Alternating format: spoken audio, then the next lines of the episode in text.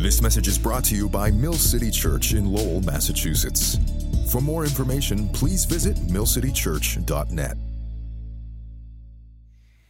Are you ready to study God's Word together this morning? Turn to the book of Exodus, chapter 5. It's hard to believe, but we're already in chapter 5. Now, as you're turning there, if you'll remember where we left Moses, his brother Aaron, and the people of God in chapter 4, is we left them in a place of obedience and belief, thanksgiving and worship in response to God and his promises to them. And that brings us to chapter 5 this morning. But as we're going to see in our message, that taking God at his word, and when following Him obediently, things don't always work out the way we thought they would. And rather than life getting instantaneously better uh, in, obedient, in obeying God's word, sometimes things actually worsen. As we're going to see in this morning's text, there will be times in the life of the believer that you actually think God is against you, that He's failing you, that He's not living up to His promises to you, even when you are drawing near to Him and obeying Him faithfully. But when things do get worse, rather than getting better, I want you to see this morning in today's text that we have to guard ourselves from responding the way the Israelites did. So if you've ever thought that God is against you or that he's failing you or that he's just not simply coming through for you, even when you are living obediently and drawing near to him, then this morning's message is for you. And even if you're one of those minority of people who perhaps that hasn't been your, cir- your circumstances before and you haven't felt those feelings before, this morning's message is for you too, because even though you haven't experienced those feelings up until now, it is quite likely if you walk with Jesus for any length of time, you might get to those places at some point in your life, sooner or later. So, regardless, this morning's passage, I pray, will prove extremely relevant to us all because as we read the experiences of our spiritual ancestors of old, I hope we also learn some crucial reminders when God feel when it feels like God is failing us today. So pick up in your notes today, take out your worship guides, your listening guides, and let's engage with the scriptures today so the scriptures may also engage with us. We're going to see five crucial reminders when you feel like God is failing you.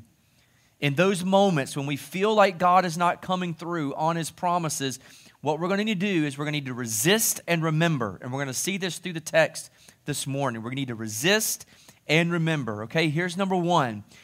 We need to resist thinking that God is uninvolved in real people's circumstances. Now, this is a crucial reminder for us because when disappointment falls or calamity strikes us, you're going to be so tempted to think that somehow God just isn't interested in average, ordinary people like you. And you, and you might feel that God is distant or uninvolved, or maybe even that he simply doesn't care at all in chapter 6, we're actually going to start in chapter 6 this morning. When you look at verses 14 through 25, it seems like a real boring paragraph of Scripture. Because in verses 14 through 25 of chapter 6, we come to one of those infamous Old Testament genealogies. Have you ever been there in your reading plan and you get to a, a genealogy in the Old Testament and you just think, well, great, I guess I'll have to wait until tomorrow to get a fresh word from God. I mean, this is just reading someone's family tree. But what I want you to see is that genealogies, as mindless as they might seem, they are not non applicable set of verses that mean nothing at all to us. They actually can be real edifying to us.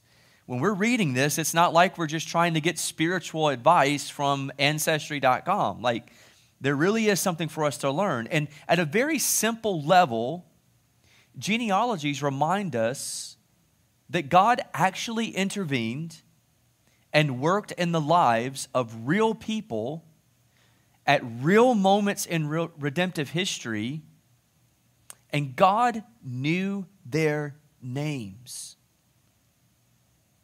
They remind us that God is not distant, that He's not uninvolved, and that if He knew their names, then He knows our names too. And if He worked in their circumstances, we can also trust Him to intervene and work in the midst of our lives today. But there's a deeper truth here for you and me too. If you look at Exodus chapter 6, verses 14 through 25, 25 recount the lineage or the family tree of Moses.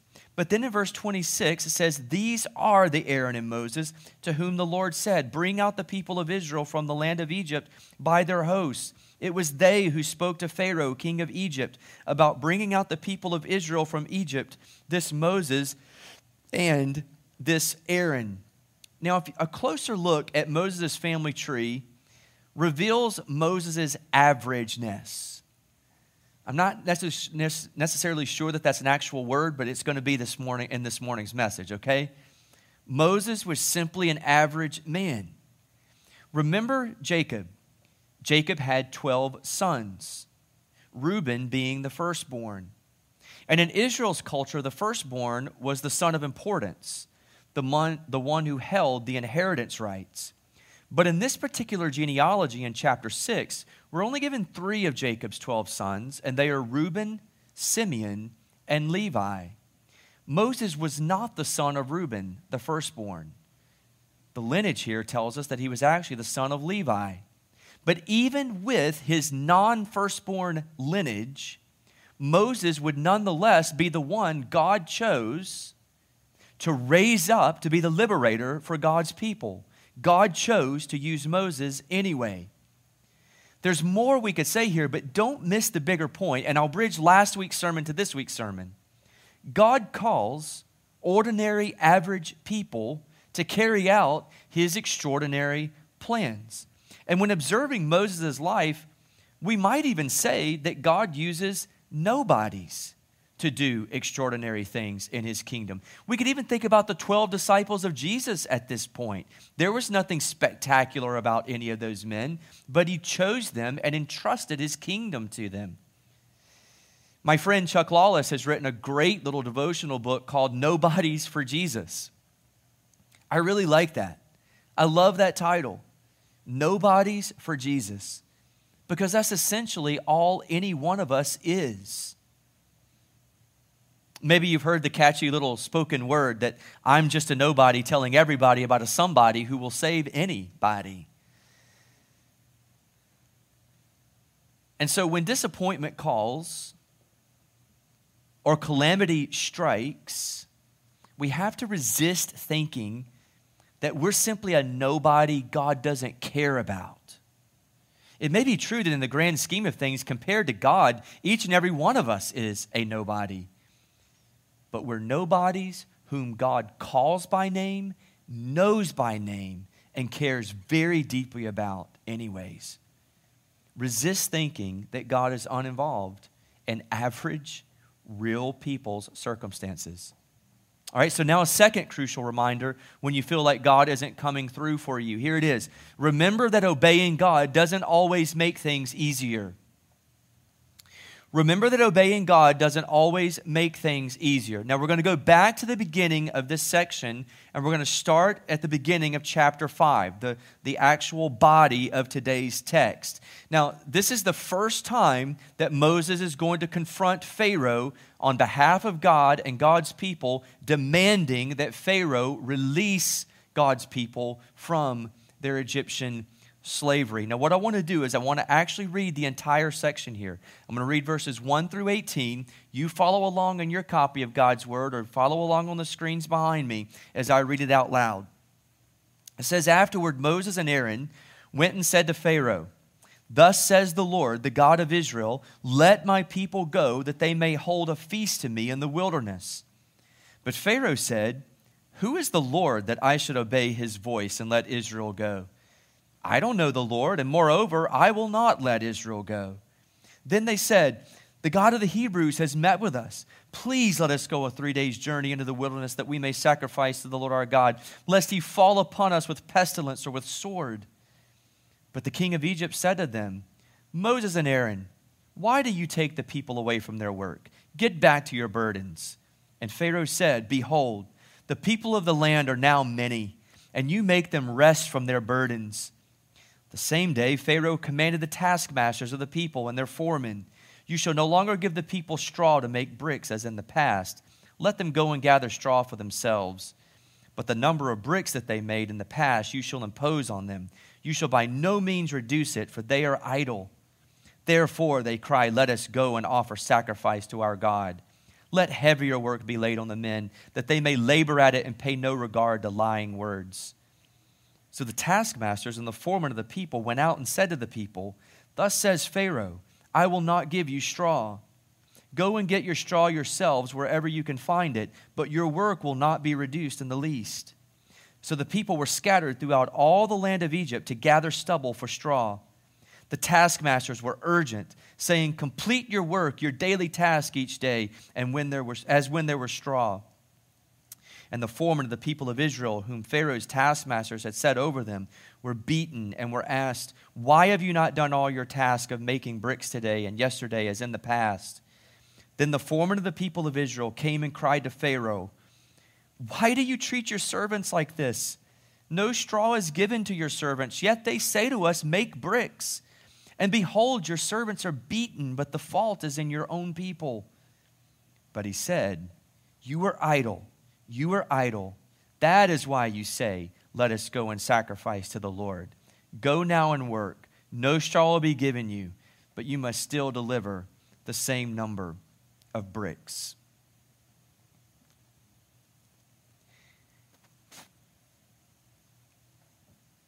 what's happening at the beginning of chapter 5. Moses and Aaron go to Pharaoh, and they say in verse 1, Thus says the Lord. Moses and Aaron are obeying God. They're simply doing what God commanded them to do. But does it go well? Not exactly. Do things get easier? Absolutely not. Things actually got much, much more difficult.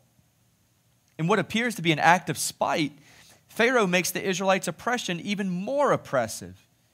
In verse 7, he says, You shall no longer give the people straw to make bricks as in the past. Let them go and gather straw for themselves. Now, according to scholars, at this time, chopped straw mixed in with the clay made the bricks more pliable and stronger. And it did that first by binding the clay together and then by decaying and, and releasing a humic acid very similar to glutamic acid today. And up until this point, the Egyptian taskmasters gathered the straw for the brickmakers. Hmm. it wasn't that nice of the oppressive Egyptians, right? But now, as punishment for Moses and Aaron's plea, Pharaoh commanded the taskmasters to stop gathering the straw for them. Make them get their own straw, but don't relax their daily brick quota. In reality, what's happening here is the Israelite slaves now faced a much heavier burden, not because of their obedience to God, but for Moses and Aaron's obedience to God. What do we make of this? Now, I recognize that our context significantly differs from the Israelite circumstances. However, the spiritual principle here translates across generations, across time, and geography. And here it is again. Obeying God, brothers and sisters, does not always make things easier. sometimes obedience actually makes things much more difficult. Somewhere along the way, like this is so important for us to grasp this morning because somewhere along the way, we Christians were taught to believe that following God or obeying God always means that things will be easy. Or that somehow faithfulness to God in God's spiritual algebraic equation, that faithfulness to God automatically equals peace and comfort. But the scriptures here show us otherwise. And the scriptures are themselves true enough for us, but also consider just everyday life circumstances. I think about the student in here this morning. And you so want to follow Jesus and you want to honor Jesus and be obedient to him in your life. And so on campus, you withdraw from certain activities or gatherings. And as a result, by non Christians, you might be labeled a religious fanatic or a holy roller. Or perhaps you're a single man or a single woman in the room, and you have resolved in your heart to be content in your non marital status at this point in time and honor Jesus with your singleness. But your parents and your family members or your friends are constantly pressuring you to be in a relationship or even pressuring you to be married. Or perhaps you've become a Christian recently and you're the only Christian in your family. But rather than being seen as a good thing by your family, your faith is seen as a threat, and they sneer at you because of it. Or I think about instances where a couple sell everything they own here in the States, and they pack up their goods and their family, and they move overseas to make Jesus known where he's never been known before they arrive on the field, things are going well, and then one of them becomes deathly ill and even loses their life. Brothers and sisters, we need this truth to be concretized in our hearts this morning. Obeying Jesus doesn't always mean that calamity will follow, definitely, but oftentimes, obedience makes things more difficult for us rather than easier for us. And in a strange way, I want you to follow my logic here. In a strange way, that reality should give you solace in the midst of the hardship you experience. Because when you feel the disappointment or when you face the pain in front of you, while at the same time obeying Jesus, the reality should dawn upon us I'm not the first person where this seemingly incongruity has existed. It's what happened in the Old Testament. It's what happened to God's people in the New Testament. It's happened through church history. So, what I'm experiencing is not abnormal. And isn't that one of the things that we most need? when we're facing circumstances that we've never faced before, we just need to know that we're not alone. We need to know that someone else has gone through what we are going through. So sometimes obeying Jesus not only means hardship will follow, but sometimes it's actually the obedience itself that actually induces the hardship, like here in Exodus chapter 5. So remember that truth when you feel like God isn't coming through for you. Now let's keep reading in the text. Pick, with, pick up with me in verse 19. So the foremen of the people of Israel saw that they were in trouble when they said, You shall by no means reduce your number of bricks, your daily task each day. And so then they leave. And verse 20 says, They met Moses and Aaron, who were waiting for them as they came out from Pharaoh, and they said to them, the Lord look on you and judge, because you have made us stink in the sight of Pharaoh and his servants, and have put a sword in their hand to kill us. In other words, Moses, this is all your fault.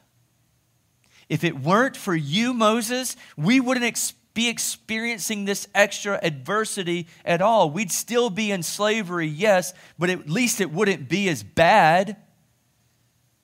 Now, on the surface, humanly speaking, the foreman might have had a point. The problem, though, is that they missed the bigger picture. They miss the bigger picture, and that leads me to a third crucial reminder we need to remember when we think God isn't coming through for us. We've got to resist blaming others when life gets harder. We've got to resist blaming others when life gets harder. Now, isn't it just like human beings to look for someone to blame when things don't go our way? I mean, I think I really think in essence that's just at the nature of our at, at the core of our fallen sin nature. It is in our nature to simply blame others. Uh, it's almost a part of our catharsis, right? Is the seemingly peace and mind, the peace of mind of just knowing who's responsible for the plight we're facing. But what seems to be right in the moment, or what makes sense in the moment, might not be most helpful in the grander scheme of things. The reason why? We don't always have the information. We don't always know all the behind the scenes machinations in which God is working. We don't always see the bigger picture. I see this all the time as a pastor.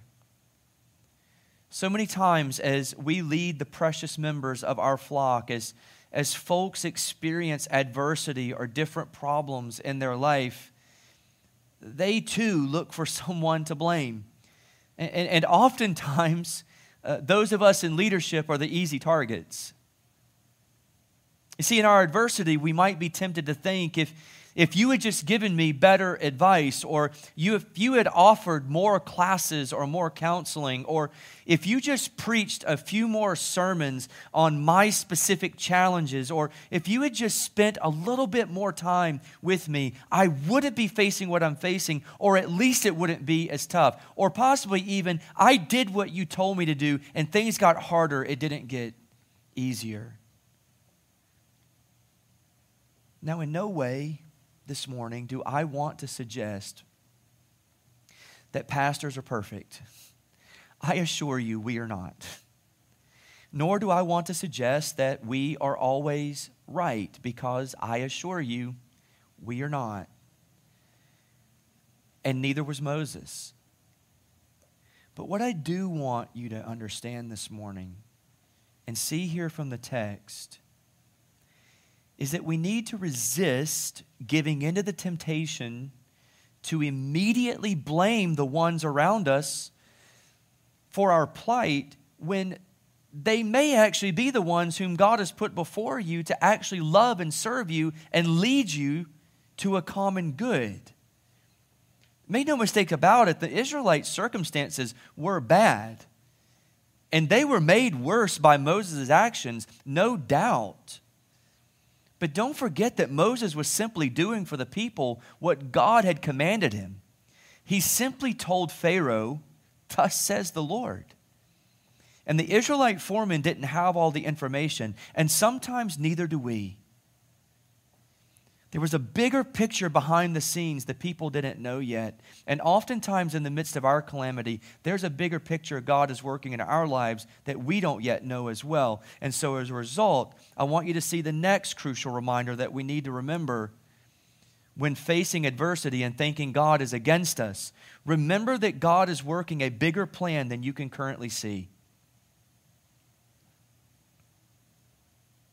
As we continue reading in the text, the foremen weren't the only ones doing some blaming.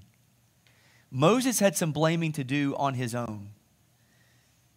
You see, the foreman blamed Moses for their adversity. Moses actually blamed God. Look with me in verse 22. Then Moses turned to the Lord and said, O Lord, why have you done evil to this people? Why did you ever send me. For since I came to Pharaoh to speak in your name, he has done evil to this people, and you have not delivered your people at all. Do you feel the weight here? This is a temptation of ours too. People blame us, and so we look for people to blame. We look for someone to blame. And that's what Moses did. And it led him to actually blame God. Moses is shaking his fist at God. And then what does God do in response? Well, if I were Moses, I, I might have just struck him right there and just zapped him, like, there, zap. Shake your fist at me, mere human, right? We can all thank God today that Chris James isn't God, um, especially Moses in this circumstance. But what does God actually do, though? He doesn't zap him, He's patient with him. And starting in verse 1, he says, Now you shall see what I will do to Pharaoh. For with a strong hand he will send them out, and with a strong hand he will drive them out of, this land, out of his land. And God spoke to Moses and said to him, I am the Lord. I appeared to Abraham, to Isaac, and to Jacob as God Almighty, but by my name, the Lord, I did not make myself known to them. I also established my covenant with them to give them the land of Canaan, the land in which they lived as sojourners. Moreover, I have heard the groaning of the people of Israel, from the, whom the Egyptians hold as slaves, and I have remembered my covenant. Here it is in verses 6 through 8. Say therefore to the people of Israel, I am the Lord and I will bring you out from under the burdens of the Egyptians, and I will deliver you from slavery to them, and I will redeem you with an outstretched arm and with great acts of judgment. I will take I will take you to be my people, and I will be your God, and you shall know that I am the Lord your God who has brought you out from under the burdens of the Egyptians. I will bring you into the land that I swore to give to Abraham, Isaac, and Jacob. I will give it to you for a possession. I am the Lord. This is beautiful. Over and over again in verses 6 through 8, God says, I will do the, these things. Not I might, not it could be, I will. And he swears to him. And who does he swear by? He swears by himself, for there's no one greater for God to swear by. He's, base, he's staking his entire name on what he will do for his people. And in doing so, essentially, here's what God does. When God's people and Moses turn and blame him for their plight, what God does is he does two things. Number one, he reminds them who he is. And number two, he reminds them what he's going to do. Friends, these are God's greatest gifts to us when we don't know what's going on. When we feel like God is not coming through for us, when we feel like God has abandoned us, what we need most is not an explanation. What we need most is not an answer. What we need most is to be reminded of who God is and what He's promised to do on our behalf. God is working a much bigger plan than you or I can see in the midst of our uncertainty. Corrie ten Boom was a Dutch watchmaker who, along with her family, helped a number of Jews to escape the Nazi Holocaust during World War II. And consequently, she was arrested and sent to a concentration camp. And she recounts the story of her family's efforts in her book, A Hiding Place. And to illustrate the contrast between our perspective and God's perspective in the middle of our trials on earth, Corrie weaved a beautiful tapestry of a crown. Here is the, the front side of that tapestry. And she used this tapestry as an object lesson of God's perspective and our perspective in the midst of our trials. On the front, we see this beautiful picture of a crown, a crown that God Himself has promised to those of us who are in Christ Jesus. But on the back, however,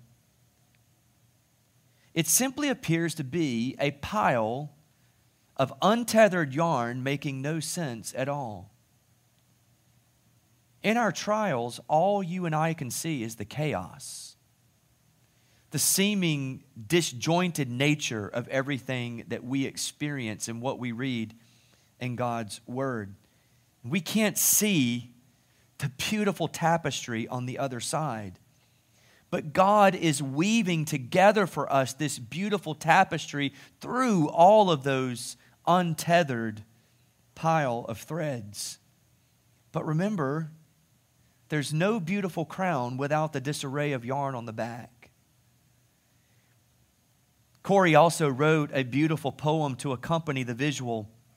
She wrote, My life is but a weaving between my God and me. I cannot choose the colors he weaveth steadily.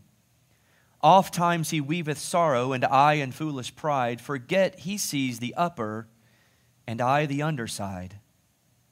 Not till the loom is silent and the shuttles cease to fly will God unroll the canvas and reveal the reason why. The dark threads are as needful in the weaver's skillful hand as the threads of gold and silver in the pattern he has planned. He knows, he loves, he cares. Nothing this truth can dim. He gives the very best to those who leave the choice to him. Isn't that good? It's beautiful. It's such a beautiful reminder of what our God is doing in the midst of our lives. And in verses 6 through 8, God again promised Moses what he was going to do for them. I want to show you this quickly, okay? Beginning in verse 6, going through verse 8, God promises the people he, four things. Four big things that he is going to do on their behalf. See them. In verse 6, God promises them liberation from slavery. He says, I am the Lord. I will bring you out from under the burdens of the Egyptians, and I will deliver you from slavery to them. And then in verse 7, God promises them a second, uh, gives them a second promise redemption. He says, And I will redeem you with an outstretched arm and with great acts of judgment. Now, it's important for us to stop here for just a second because not only did God promise them redemption, He Himself would be the Redeemer. Now, in Hebrew, the word basically means purchasing, but it goes deeper than that. You see, in Hebrew culture, the word communicated a privilege or duty of a close relative. The Redeemer was a member of the extended family and acted to protect a member of the family in moments of hardship. As Christopher Wright puts it, the Redeemer was both the family protector, ultimately, a family champion. For example, if a kinsman fell into debt and was forced to sell their land, then the better off kinsman would step in and purchase that land in order to keep it in the family. Or if a man died without a son to inherit his name and the property, then a kinsman redeemer would step in and marry his brother's uh, widow and seek to produce an heir. You might want to read the book of Ruth if you think about Boaz and Ruth in the Old Testament book of Ruth. But here in this passage, what God is doing is He's using that, that imagery, He's using that language to show that He Himself is the ultimate kinsman redeemer. God is the ultimate family protector. He is our ultimately our ultimate family champion. And God promises them liberation. He promises them redemption. And then in verse 7, he also promises them adoption.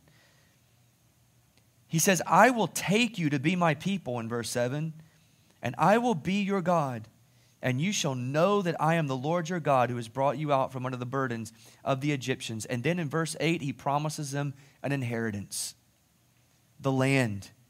He says, I will bring you into the land.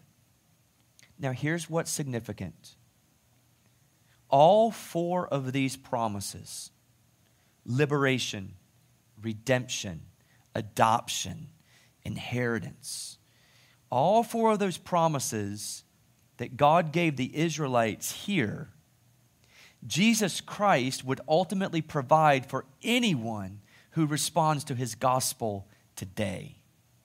And there is a brief paragraph in the book of Galatians, chapter 4, that promises and underscores all four of these promises to us through Jesus' gospel. Here it is. And as, as I read this, you, you might want to just be looking at this and picking out these four promises, right? Beginning in verse 4 of Galatians 4, the Bible says, But when the fullness of time had come, God sent forth his Son, born of woman, born under the law, to redeem those who were under the law, so that we might receive adoption as sons. And because you were sons, God has sent the Spirit of His Son into our hearts, crying, Abba, Father. So you are no longer a slave, but a son. And if a son, then an heir through God. Redemption, adoption, liberation from slavery. He makes us an heir because He's going to give us an inheritance one day in heaven when we see Him face to face.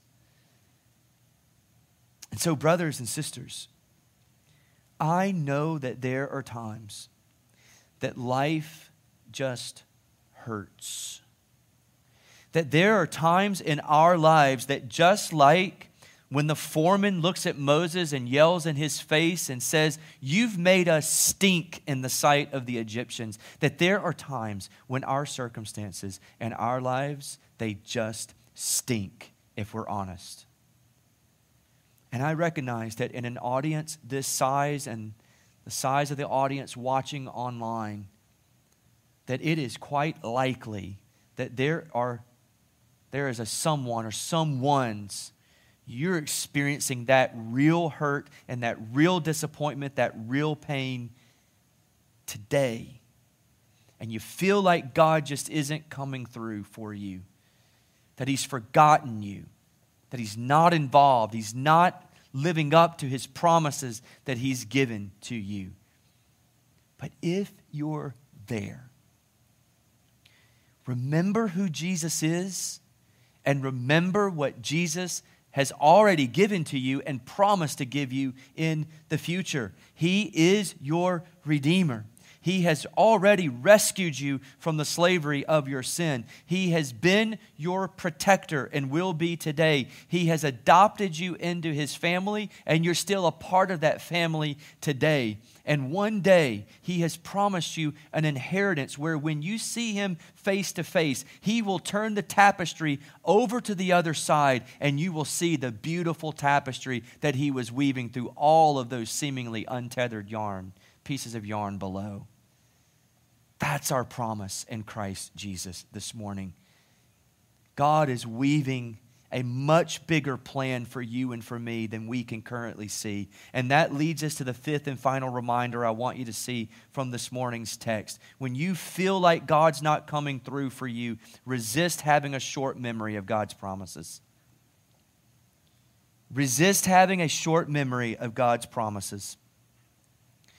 What is remarkable as you make your way through the book of Exodus is how many times the people hear God's promises, bow down in worship, and then immediately forget when the going gets tough.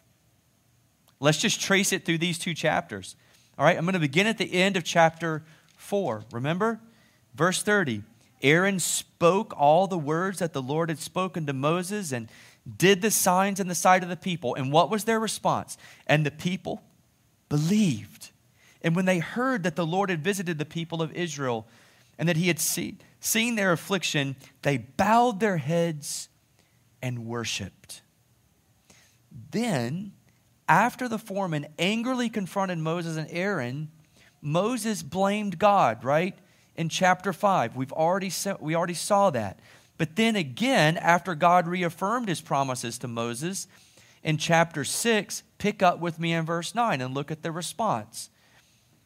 Moses spoke thus to the people of Israel, but they did not listen to Moses because of their broken spirit and harsh slavery. And so afterwards, in verses 10 and following, the Lord said to Moses, Go in Tell Pharaoh, king of Egypt, to let the people of Israel go out of his land. But Moses said to the Lord, Behold, the people of Israel have not listened to me. How then shall Pharaoh listen to me? For I have uncircumcised lips. But the Lord spoke to Moses and Aaron and gave them a charge about the people of Israel and about Pharaoh, king of Egypt, to bring the people of Israel out of the land. Fast forward down to verse 28. After all has been said and done here, and how many times God has reaffirmed his covenant, how many times he's reassured him that he's going to be with Moses. On the day when the Lord spoke to Moses in the land of Egypt, verse 28 says, The Lord said to Moses, I am the Lord Tell Pharaoh, king of Egypt, all that I say to you. God is not relaxing his command. But Moses said to the Lord, Behold, I am uncircumcised lips. How will Pharaoh listen to me?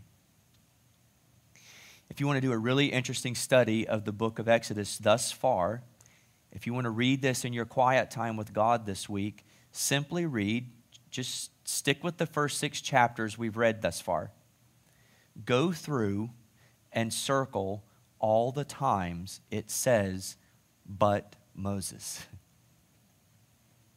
It's over and over and over again.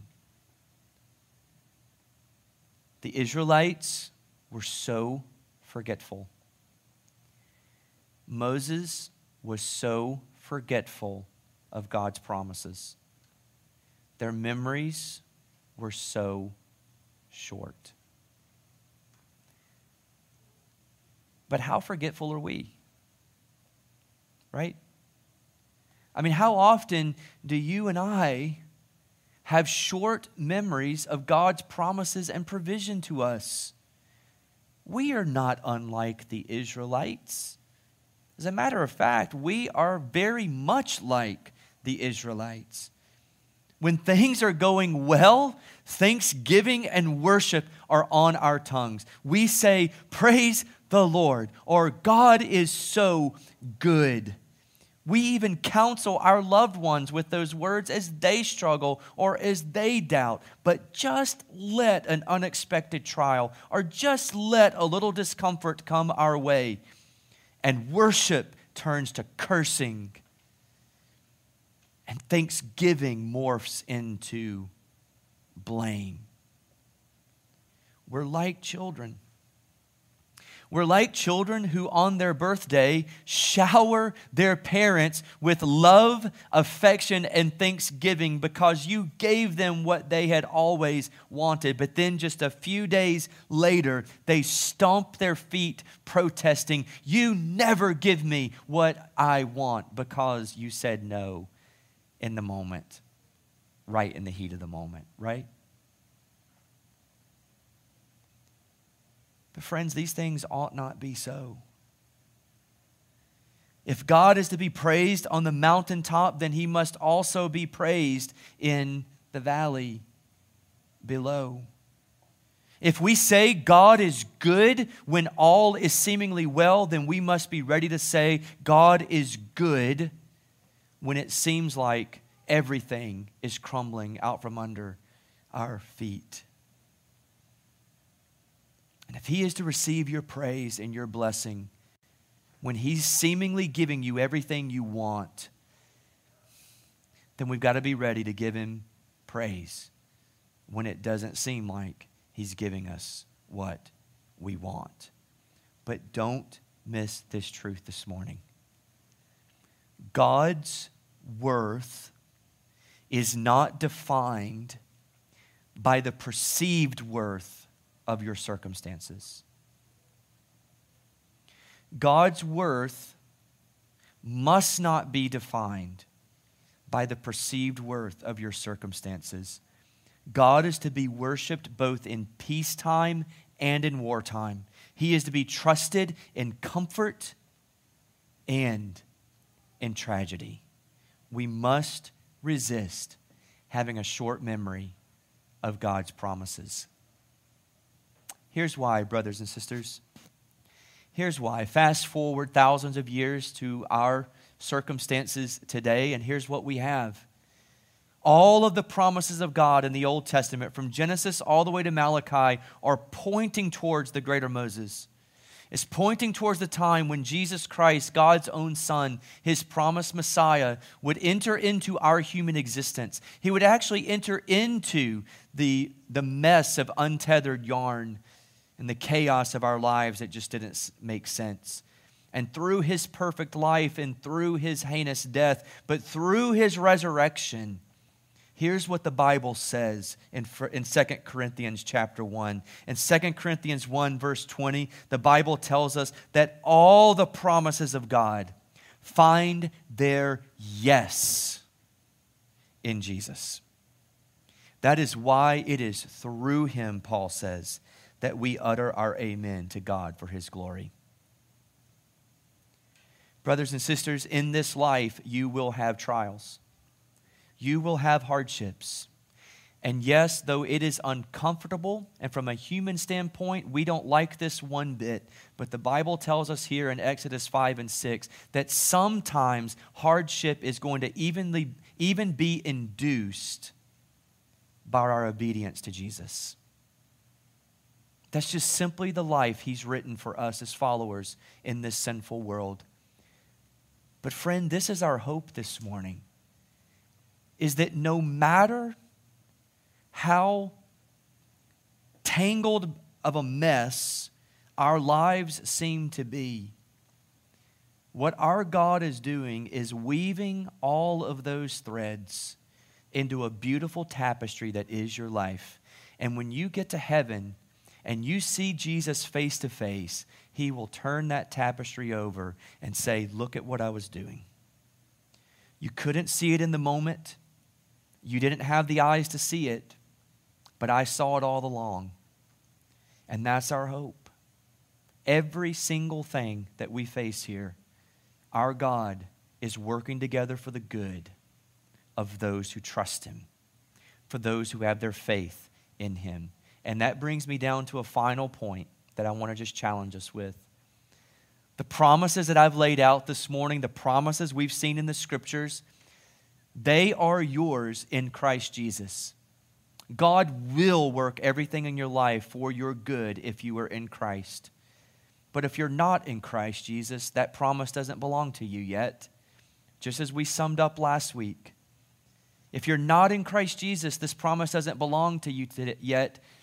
But can I just say from my heart, I so want it to belong to you today.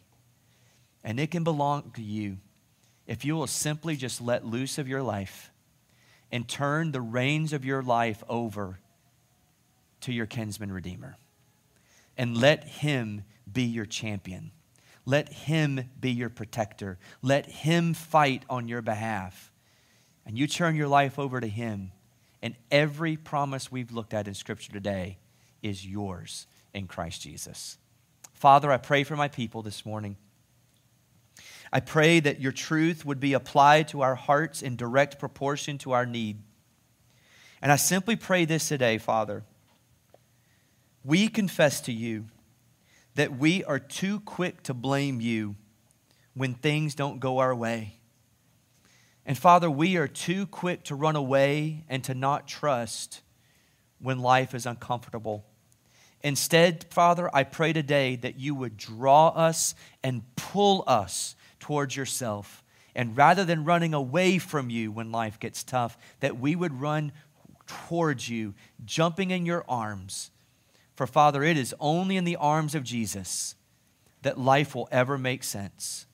And though it won't completely make sense on this side of heaven, when we see you face to face, if our lives are in Christ, Lord, we will talk it over and you will show us the beautiful masterpiece you were weaving all along.